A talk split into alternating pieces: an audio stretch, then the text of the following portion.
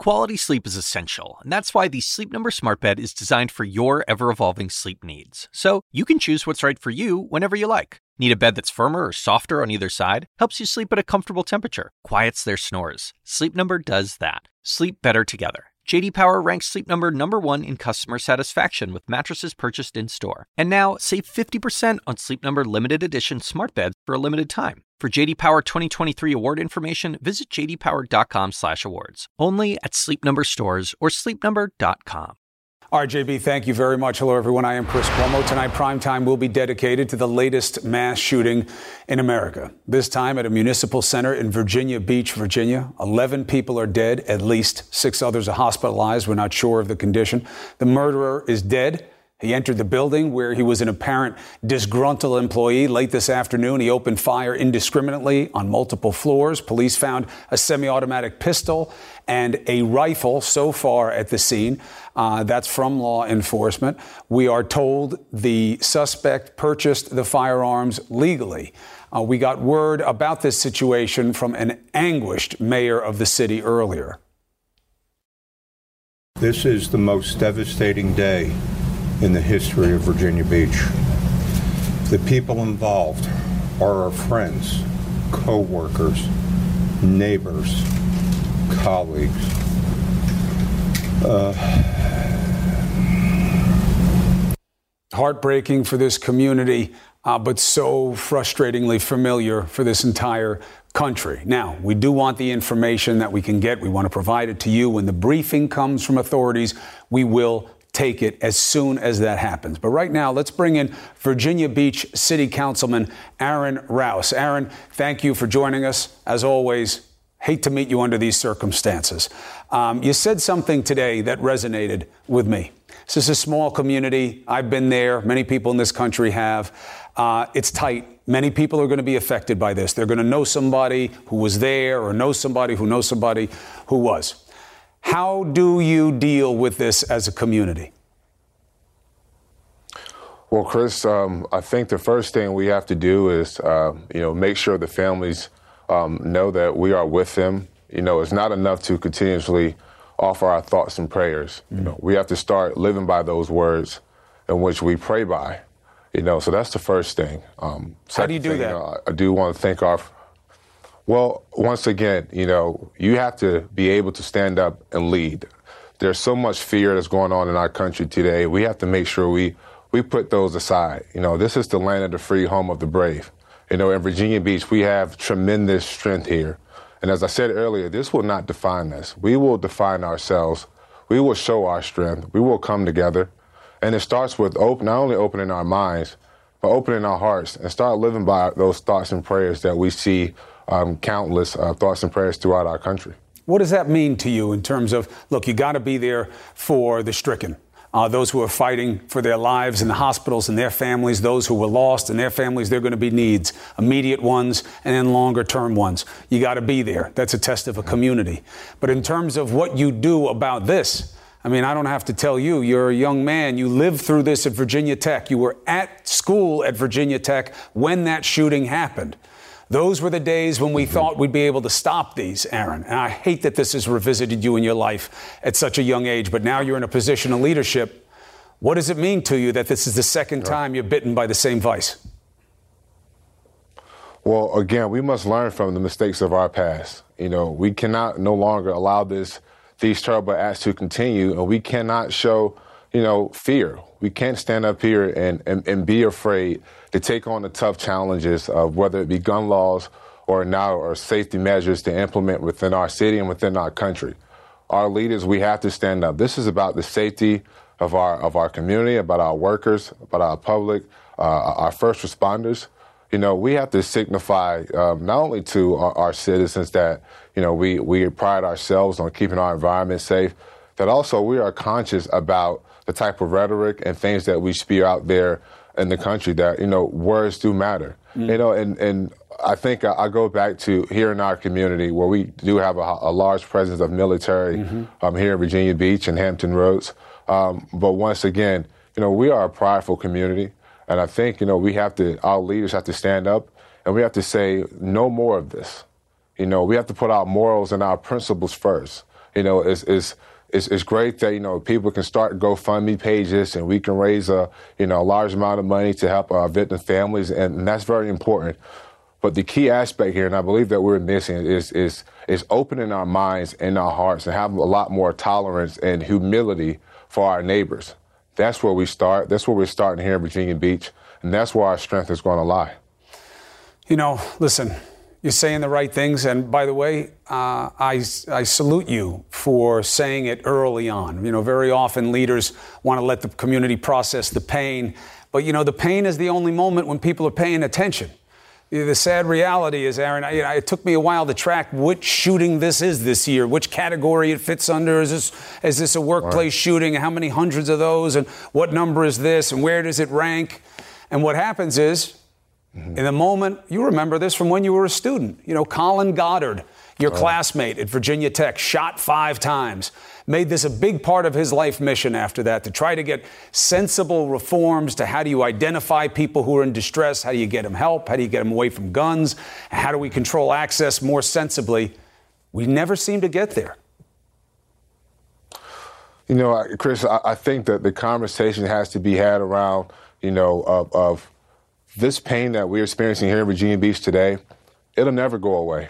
You know, and for some families, it, it will be there always. It'll be all, always in our hearts and minds. But they're not alone. You know, we need to share their pain. We need to share in, in, in what they're going through right now. And once we do that, you know, we will we will understand exactly what it means to be at the mercy of your neighbors. Mm. But once again, it goes back to how do we treat our neighbors? You know, that, that golden rule um, so to speak. Treat others as you want to be treated. And, and it's not enough. We have these tra- tragic times, and as you know, at Virginia Tech, um, we had those times, and we are uh, Virginia Tech strong, and now we, we are Virginia Beach strong. But I can tell you, quite frankly, after that, the massacre at Virginia Tech, our community come together in Blacksburg. You know, Hokies across the world, not even Hokies, but American citizens, we came together. Yes, you did. And so that's something we have to do here in Virginia Beach. We will come together. But you have to let the, those victims and those families know they are not alone. We are in this together. And, and that's what it's America about. You know, we have to get back to understanding because something happens in Florida, because it happens in Virginia or California or, or around the country, that it's not just happening in that part of the country. It affects us all, as you can see. And I know we all, we, we, we tend to have that, well, you know, it, it, it hasn't happened here yet. Right. But once it does, how do you respond? And I know how we're, we're going to respond. We're going to come together. We're going to bond. We're going to open our minds. We're going to open our hearts. And we're going to start living by those words uh, that we pray by. You know, look, you, are going to learn the challenges. You're a tough guy. You were a ball player in school. Uh, you lived through this as part of a community once before. You'll get criticism just for having this conversation.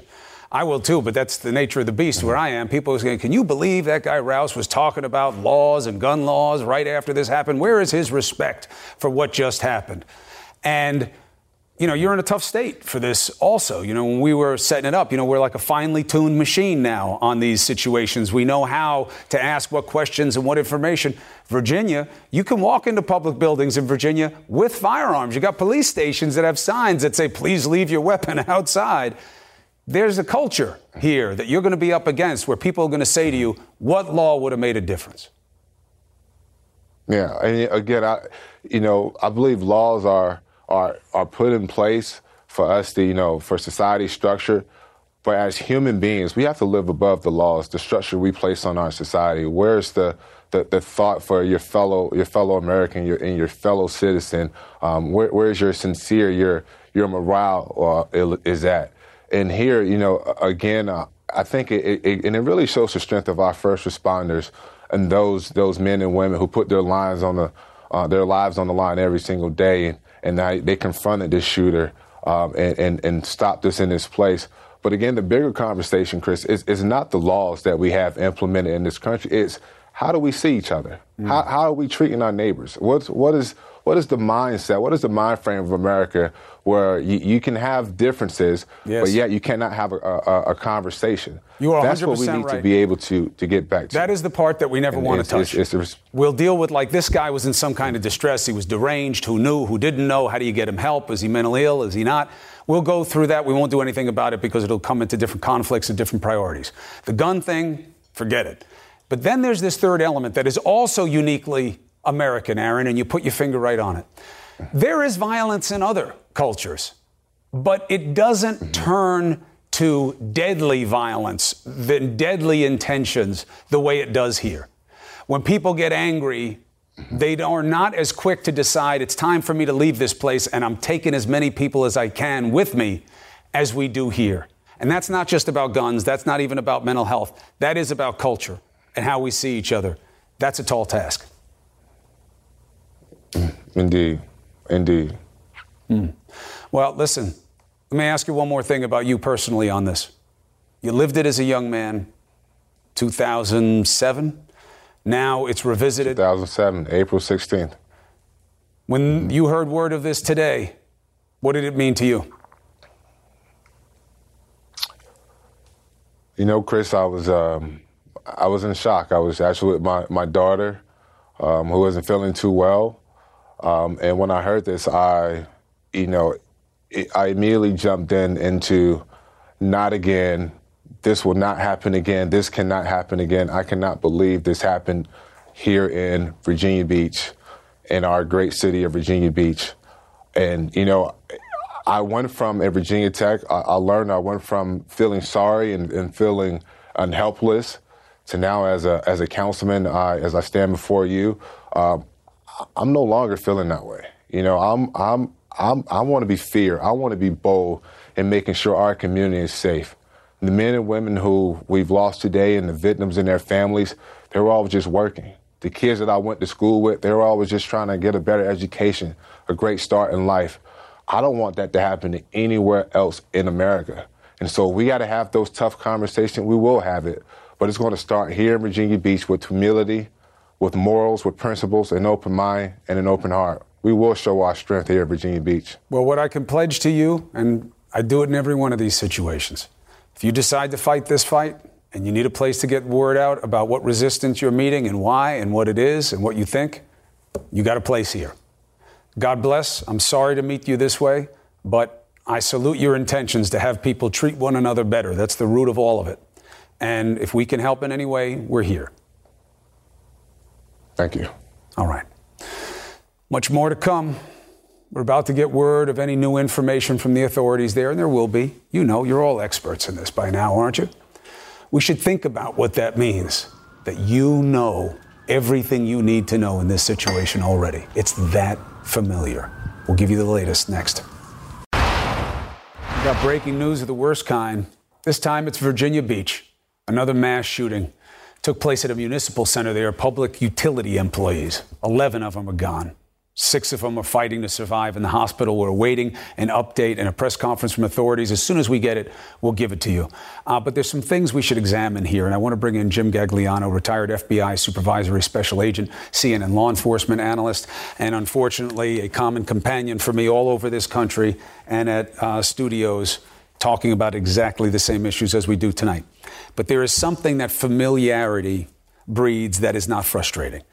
Police know how to deal with these situations now so much better than we started this so many years ago. We have some of the comms, the communications between the officers once they reach the most critical moment here. I want you to listen to the comm, listen to the coordination, and how they figured out what to do. Here's a sample. He's gonna be coming out towards the uh, where the fire gym is, facing south. Clear the air we have the suspect behind a barricaded door. Stay off the radio. We need a key card access right now to the second story, uh, north end of the building. 22 Bravo, I have one of the coworkers with active keys. 35, I'm coming from the south side, I got a key card. Come down the stairwell with multiple alive. We have him on the other side, 504. He's on the ground. Hold the air.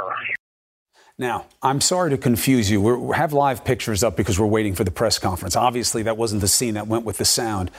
James, the coordination, the poise, the purpose.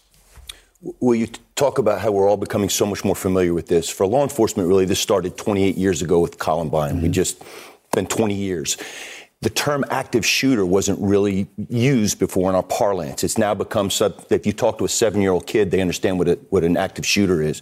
Listening to the police officers, any law enforcement officer that's ever been involved in a tactical resolution, Chris, the, the calmness that those officers exhibited right there, keeping the air clear, meaning people can't, we use the term step on each other. Somebody speaks, it cuts out other important things, but you've got to get information quickly. And responding officers now, because remember, you and I have talked about this before, we don't contain and negotiate anymore. Those dog day afternoon, 1975, the bank with the throw phone, and, you know, and you're sitting there patiently trying to talk. They're a, coming for you you have to move to it. That doesn't mean you go in shooting. It means that you have to move to interdict the threat. These instances usually last between five and seven minutes. In this instance, you're trying to figure out a couple things. What type of weapons are they using? I mean, are we equipped? I mean, we know that one of the officers was struck in a bulletproof vest. Bulletproof vests will stop a, a, a handgun round. They're not designed to stop, you know, rifle rounds. Rifle rounds travel around 2,500 feet so you're thinking, second. unless it was a ricochet, uh, this officer that was shot and survived because of the vest had to be a handgun. Absolutely. Most police officers wear a level 3 or level 3A vests. They're, they're designed to stop handguns. The other important thing here is the information vacuum. When you're responding in that situation, a call goes out, everyone's rushing to the scene now, and you've got to get to the shooter. You don't know how many people, you don't know what the arsenal of weaponry is, and you don't know the motivation. And that is so critical because, yes, there are people that do take hostages, but in so many of these situations, whether it's terrorism or a hate crime or workplace violence or domestic issue or somebody who's mentally unstable, mm-hmm any of those situations, you've got to ferret all that stuff out very quickly. Cops have got to be Olympic sprinters, and they've also got to be able to be a mental health professional to try to read the situation and protect lives. It is about getting to the shooter as quickly as possible. It looks like the Virginia police did just that. They took him out as fast as they could, and supposedly the response was uh, like shockingly immediate. Let's bring in Phil Mudd. Uh, obviously understands counterterrorism very well, but it's about assessing what this threat was and what could have been known. I mean, very little chance that there isn't going to be somebody who knew something about this uh, particular murderer going the wrong way emotionally, psychologically, whatever, right? I think so, but I, would I'd change the question just a bit, Chris. The Please. question is going to be whether that information is actionable. That is, you're going to find people who say he was disgruntled. I'm sure there are people in the office the, at that civil facility who will talk about his mindset. He might have friends and family who talk about maybe mental issues in the past. But the question we will get to, like the question we had maybe a year and a half ago in Broward County, Florida, mm. is whether there was a technical red flag that would have led law enforcement or mental health professionals to say something about for example, weapons access. It's not just about whether he was unhappy. There's 330 million Americans. It's whether it's actionable. That's the question. Sure. If it was just about being unhappy, uh, th- there'd be more people who, you know, are uh, acted on than not in this country, and that's okay. But it also goes to culture. I don't know if you're able to hear, Phil, but this uh, yeah. young guy who's a councilman down there, he was a student at Virginia Tech when it happened. He was a ball player there and a damn good one, Aaron Rouse, and he says, you know, he attacks the component that we never talk about, that third one. Not mental health stable motivation, not access to the weapon, but our culture of indifference to each other, our culture of violence. And what you're talking about goes to that too. It doesn't have to be a red flag that triggers law enforcement. Culturally, if we had more awareness about being in contact with one another, we would know so much more about people like this than we do right now. I think that's right. And I know I'm supposed to be the tough CIA guy, but every time, and this happens less frequently for me than I'm sure it does for you, every time I get an email that says, Hey, Mr. Mudd, I saw you on TV tonight. If I ever see you where you live, I'll beat the crap out of you. How do we encourage people in this country, and that includes moms, dads, school teachers in school to say, look, the resolution to a difference with another person, and this is partly unique to the United States, mm-hmm. the resolution to a difference isn't to beat the crap out of somebody because that has an echo effect where you say, maybe it's also for one tenth of 1% of the population to shoot somebody. The, the idea that violence is okay is not acceptable in culture. End of story, Chris. You're right. We don't talk about it enough. I think there's a shame principle. I think that we don't want to admit it about ourselves. Jimmy. I mean, look, you were in the service. Um, Phil was about around some of the worst stuff that humanity has to offer. Um, we are a particularly barbarous culture. Uh, we kill each other at a surprising rate. We fight with each other. We have animus at a rate that is really high compared to other developed cultures. That's part of this? So the planet's what 4.5 billion years old. Man has been here for about 200,000 years, Chris. And I'd suggest that from the dawn of time, the first man strode the earth, there were violent conflicts. To your point, though, why does it seem like in the last couple of decades that it just seems that there's a greater propensity for arguments and disagreements turning into that? And look, there is a mental health component. And yes, you can argue there's 335 million Americans and there's, I think, 300 million weapons out there. And, and people that shouldn't have them have gotten access to some of those. But also, you can also argue about what we teach our kids, the violent video game culture. You know, you talk about culture. We were just talking about that during the break are people becoming anesthetized? They're so numb to it because young kids at the age of seven, eight, nine years old are playing games that are designed for mature audiences. Mm. Is that part of it? Because does it numb them enough where they don't understand that, you know, shooting somebody on a video game you know, that doesn't translate in real life where we live in polite society and you want to be able to send your kids to school and not worry about them or, or folks go to work and not worry about getting shot. You got to learn, you have to use moments like this for something. It's not enough to say, and it's wrong to say, be respectful of what just happened. Leave all this other talk at. No, now's the time. Otherwise, you you're not going to pay attention two days from now uh, let alone two weeks from now. There is no respectful period. And in fact, if there is one, it plays to the immediate. It plays to talking about it now. And look, you know, you got three guys on your television screen right now. All of us have access to weapons. But it's about your culture and your disposition that I would never think to resolve a conflict that way. But so many of us do. So many people in this society, when they're angry, they don't just think about taking themselves out, they take others out. Why? What do we do about that? How do we speak about it? Aaron Rouse, the youngest guy involved in this conversation, had the most wise things to say. We have to focus on what words we use and how we are with one another. We don't do it, and it's part of the problem. Gentlemen, I need you to stay. We're waiting. We're just minutes away from an update at Virginia Beach. They're going to tell us things that will not surprise you. And we are going to be in a position once again where we have to decide whether or not we use this as a moment to build or is it just another aspect of a horrible new normal? Stay with CNN.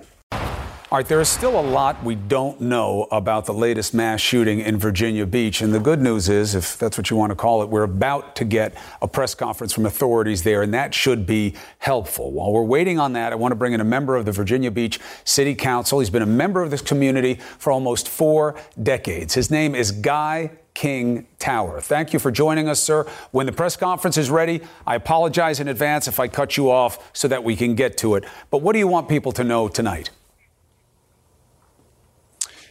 Well, I, would like people to know that Virginia Beach is a lovely city. It's a beautiful city full of beautiful people. I have a great deal of uh, angst over the families of these folks who worked in a building very near where I go when I go to city council meetings. I also had thoughts of my colleague Aaron Rouse. I knew very well that he'd been part of that Virginia Tech horrible day. And I also think today of, uh, frankly, of the Dillon Rule and the inability of cities in Virginia to enact gun safety laws. Tell people what the Dillon Rule city is. City councils think is best. Tell what is the Dillon, the Dillon Rule? Is a rule that's the Dillon Rule is a rule that's been around for uh, 150 years. It basically says a state uh, a, a, state that follows the Dillon rule preempts localities on, on, on laws. Local localities in Virginia can only enact laws to the extent that the state government permits them to enact those laws. And firearms are one of a number of areas where the state in Virginia preempts localities from acting. You know, one of the box we check uh, in anal- analyzing these situations, now that we're so familiar with them, is hey, what was the security like at the building and what did they know? Was this person checked? Uh, was there security there? You know, were all the protocols followed? And obviously, this is a public works building, it's, it's not supposed to be uh, a hardened target, but in Virginia, you are allowed to legally enter buildings with weapons unless I think if it's a school or a courthouse, uh, you can't. And the anecdote that always comes up is that police stations have signs, please leave your weapon outside. Uh, that is a tough starting point to make change. Yes, uh, I know one city in Virginia, I recall, uh, had to move their city council meetings from the city council chambers to a high school in order to take advantage of that exception that allows the prohibition of guns in schools mm-hmm. because of the number of people carrying guns and the feeling, threatened feeling that members of council and the public had about that. Any data uh, suggests that having more weapons and more accessibility with them has made you safer? I, I am not a student of the data there, so I wouldn't I wouldn't speculate about that. But I certainly have a strong gut feeling that uh, that we need we need to uh, further restrict at least the licensing of guns in the state. It's hard. It's always hard to come up with a change that would have made a difference here. Now, if you do have this murderer fall into the realm of people uh, who are deranged, uh, mentally ill, if there was something there, then there are changes and protocols that could be put in place uh, that should make it easier to identify and get people help like that. You don't want to demonize the mentally ill either. They're more likely to be victims of violence than they are to be assailants. But you know, the young man, Aaron Rouse, who lived through this at a tender age in college, he made a point that I hear least often. Mental health matters, access to guns matters, but the biggest controlling factor in this culture is the propensity for violence.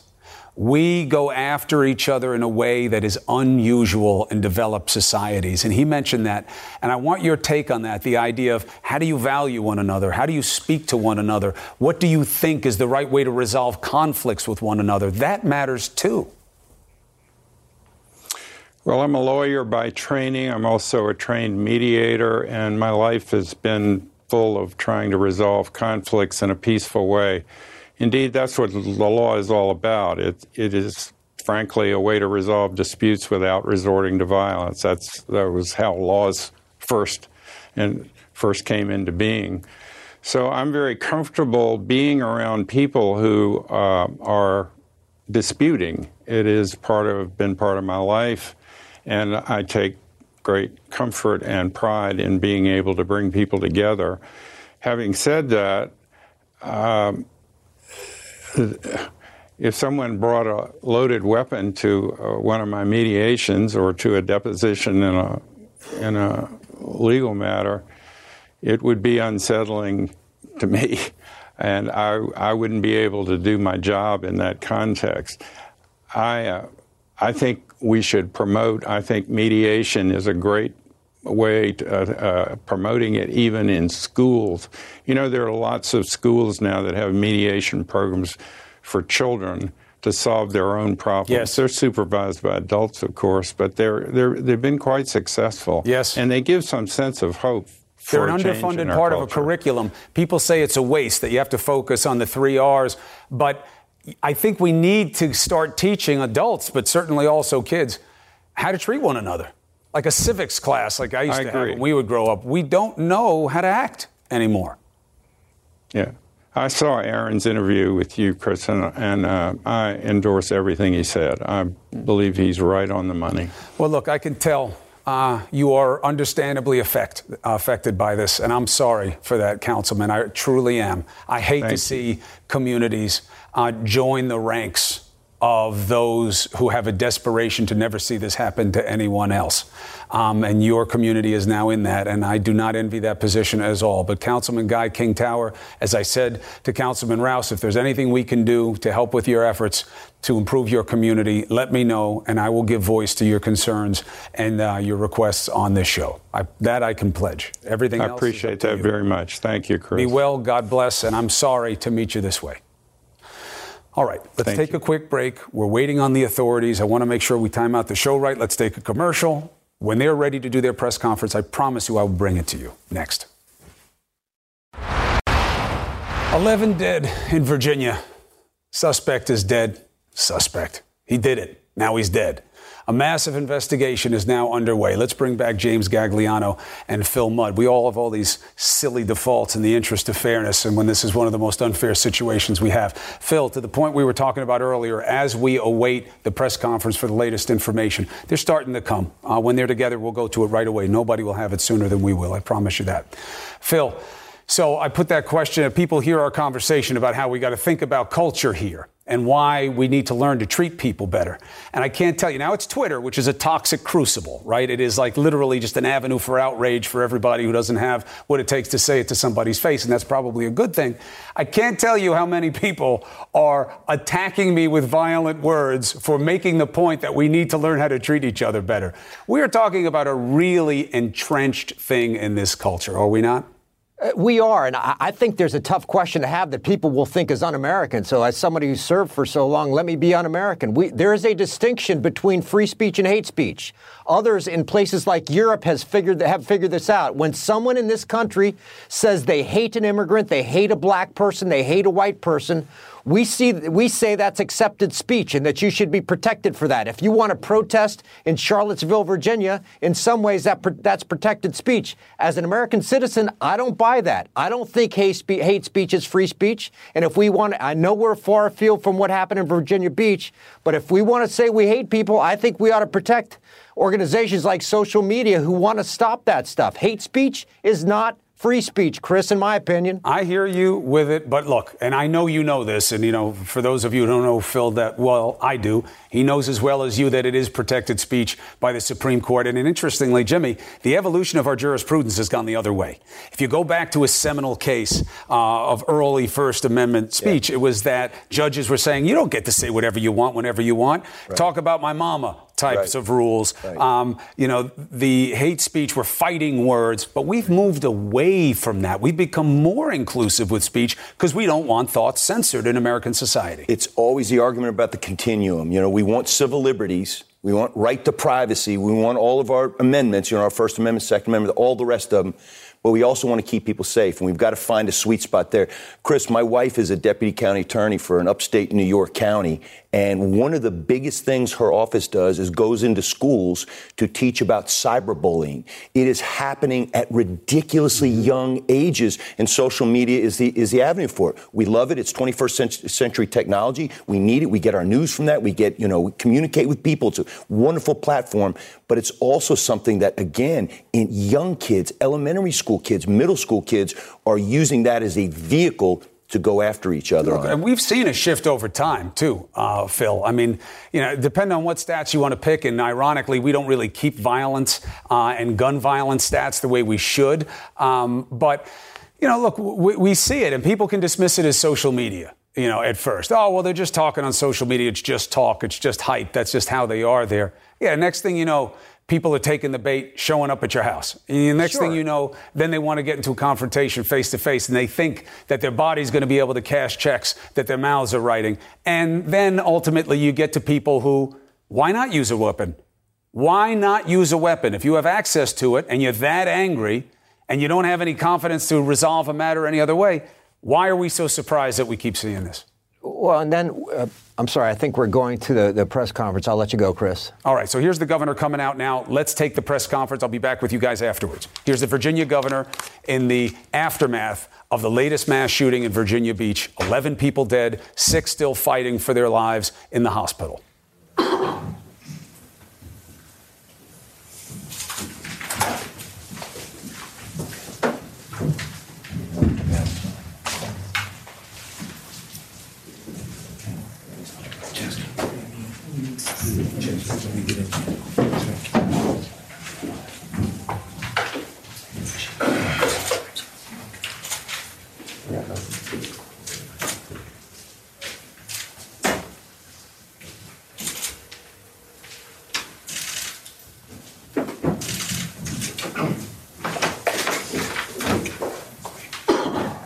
Evening.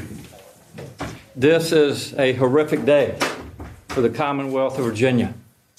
Our hearts ache over the senseless violence that has been inflicted upon the Virginia Beach community today. My deepest condolences and prayers go to the families of those who left home this morning and will not return tonight. They were all someone's child, and many were someone's parent. They were heading into the summer weekend. That they should be taken in this manner is the worst kind of tragedy. Their families are facing painful loss and grief. They each leave a hole in a family, in their neighborhood, in this community, and in our commonwealth. We mourn with their loved ones, but sympathy doesn't fill that hole. We must take care of these families. These horrific tragedies test our souls. Grief doesn't pass quickly, it lasts far beyond these coming days, and these families will need support in the months and years to come. I'm also praying for those who were injured in this tragedy and hoping for their full recovery. Along with the pain of their own injuries, they face the loss of their coworkers and their friends. I want to commend the local and state law enforcement officers, the first responders, the medical teams, and all others who acted swiftly to respond to this situation.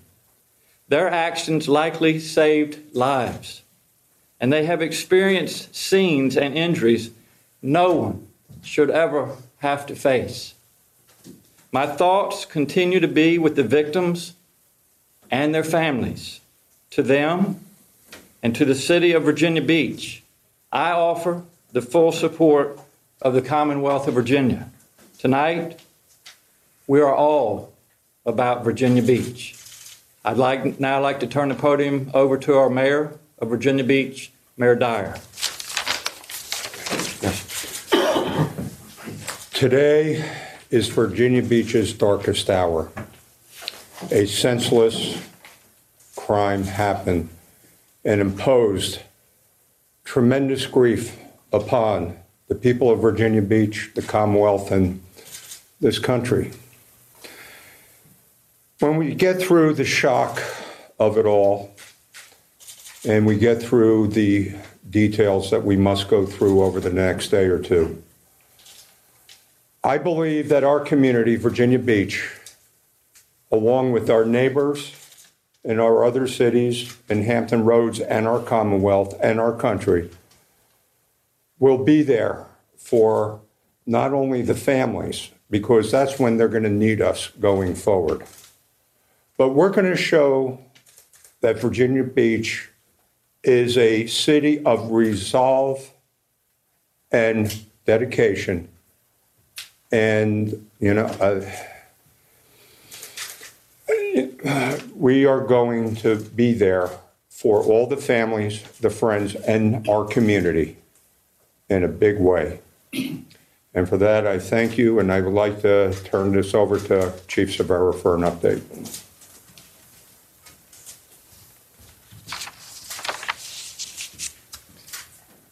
As I said earlier this evening, as we are able to gather more information, we will give that information out. So this is the additional information that I have at this time. Again, it will probably change a little and it may increase as we move forward as we're investigating this case. Right now, we have a team of investigators, detectives from the city of Virginia Beach, being assisted by forensic technicians from the FBI and the state police in processing this most horrific scene. We are in the process of identifying the victims and making notification to their families.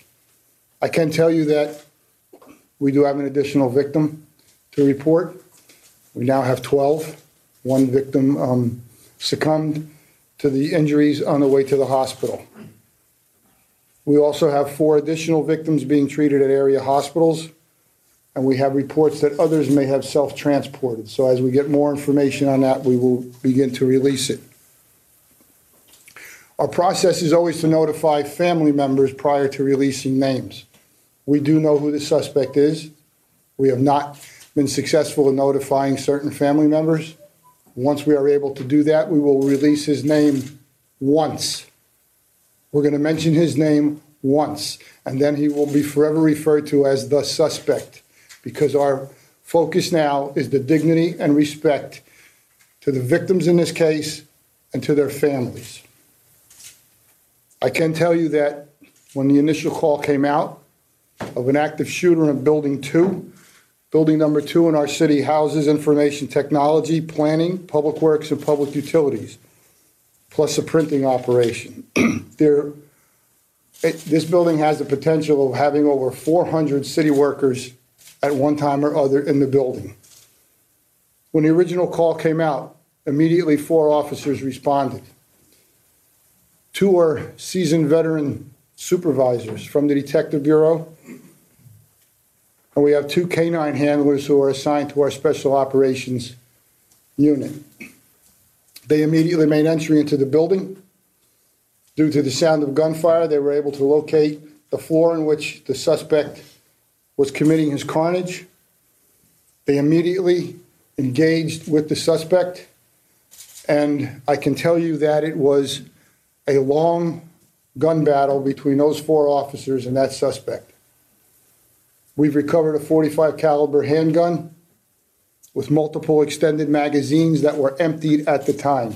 The suspect was reloading extended magazines in that handgun, firing at victims throughout the building and at our officers.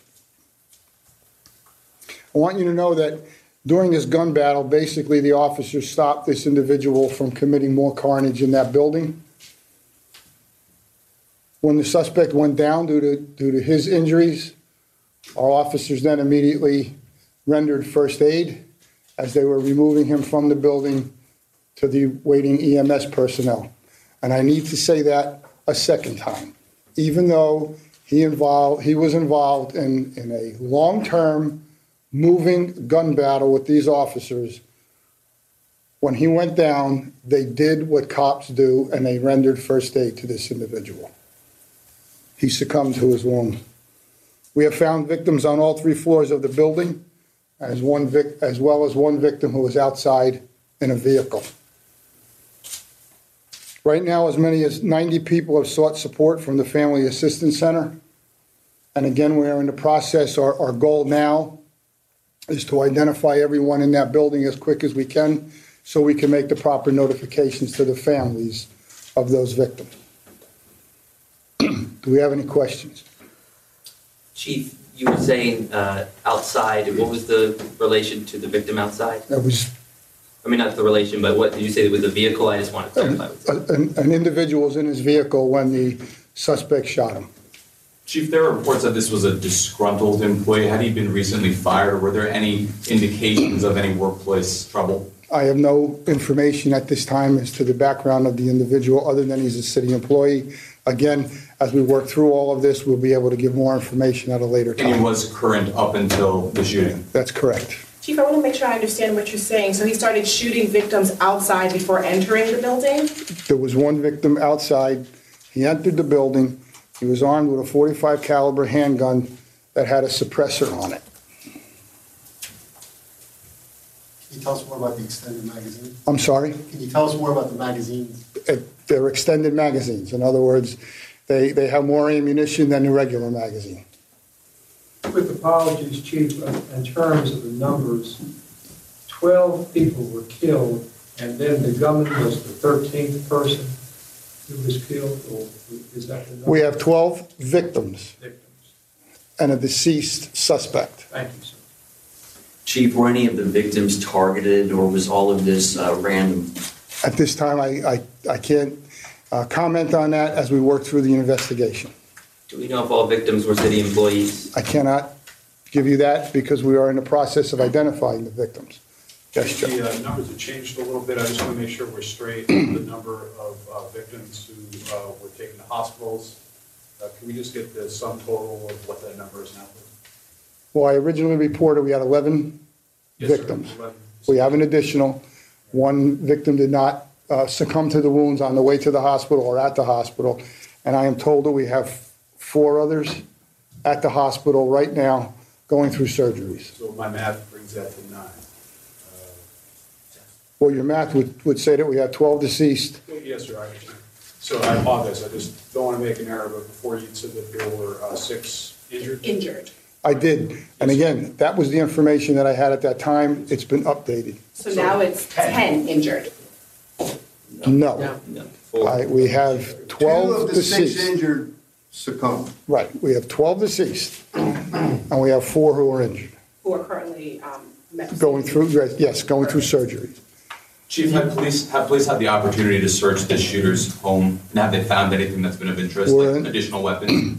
We're in the process of continuing our investigation at this time, Were any other weapons found at the scene? There were reports that there was a rifle there as well. and we're at the, pro. we're in the process of continuing the, eva- that's the best I'm going to be able to tell you at this moment.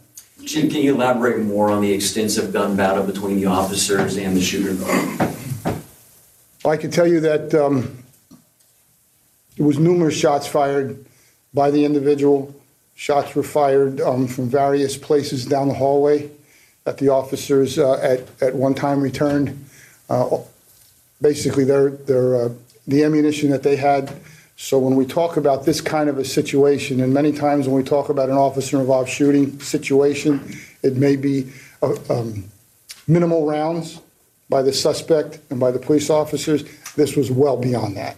This was a long-term, but the best I could describe it is it was a long-term gun battle for police officers. Can you put into the timeline how long? I can't. I can't give you seconds and minutes because we don't, you know, we don't have a stopwatch when we, we're engaged in this. Do you know the time of the suspect's death? I'm sorry? Do you know what time the suspect died? Shortly after we entered the building and confronted him. So the, the call came out at right after 4 PM, so it will be somewhere uh, after that. We don't have the exact time right now. Can you tell us about security around these government buildings? How many police there are normally there, and are, are people allowed to enter these buildings with weapons?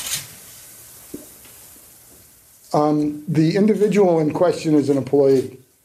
He has access to the building. He came in with a weapon today. So he would not have been checked or No, he would not have been. Chief, was any of the officers injured? One officer did sustain uh, a wound during the gun battle. Fortunately, his bulletproof vest basically saved his life. And um, we did, he was uh, seen, he was attended to at the scene, but then uh, we then brought him to the hospital afterwards to make sure that everything is okay with the officer. Uh, Chief, when you say suppressor, uh, uh, is is that a silencer, is that the same thing? It's a suppressor, it's a sound suppressor. Was the gun recovered legally obtained? Um, We're working through ATF at this time. It's part of our investigation. And, and police, has your department recently, I know in the past you have prepared for a scenario like this. I mean, how recently was the last time you prepared for this?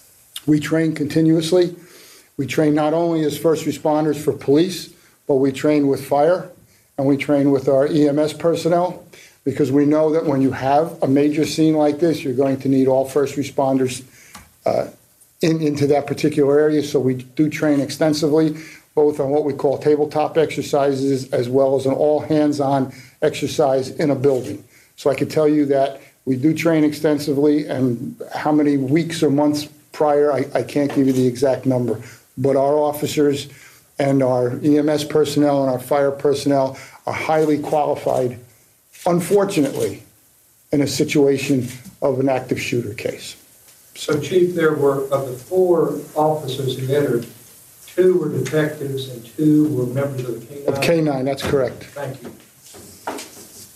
Okay, thank you. Um, Just one final thing. Um, I've said it before, and and you heard the governor and the mayor speak of it. Um, We have numerous victims, and we have numerous families. Let's make sure that we keep their dignity and their respect as the number one piece of news that we're going to give out, and I know that our, that our local media um, always abides by, because their lives are changed forever. The folks who work in that building, their lives are changed. I have a number of officers right now who are processing through what best could be described as a war zone. Their lives are going to be changed. Thank you. Thank you, Can I ask a quick question? The last part of that information, probably the most relevant for us as we're all, once again, as a country, pro- uh, processing another mass shooting. Be good to one another. Be sensitive. Be kind to the people in that community, obviously, in Virginia Beach, We're processing the loss of loved ones. And now we know four are in the hospital, 12 have been lost. Be kind. It's time now for more coverage from CNN. There are a lot of unanswered questions. Don Lemon picks up the coverage right now. Quality sleep is essential, and that's why the Sleep Number Smart Bed is designed for your ever evolving sleep needs. So you can choose what's right for you whenever you like. Need a bed that's firmer or softer on either side? Helps you sleep at a comfortable temperature, quiets their snores. Sleep Number does that. Sleep better together. JD Power ranks Sleep Number number 1 in customer satisfaction with mattresses purchased in-store. And now, save 50% on Sleep Number limited edition smart beds for a limited time. For JD Power 2023 award information, visit jdpower.com/awards. Only at Sleep Number stores or sleepnumber.com. I'm Dr. Sanjay Gupta, host of the Chasing Life podcast. In honor of our 10th season, we want to hear from you. Leave us a message at 470-396-0832 and tell us how you chase life. It could be used on an upcoming episode.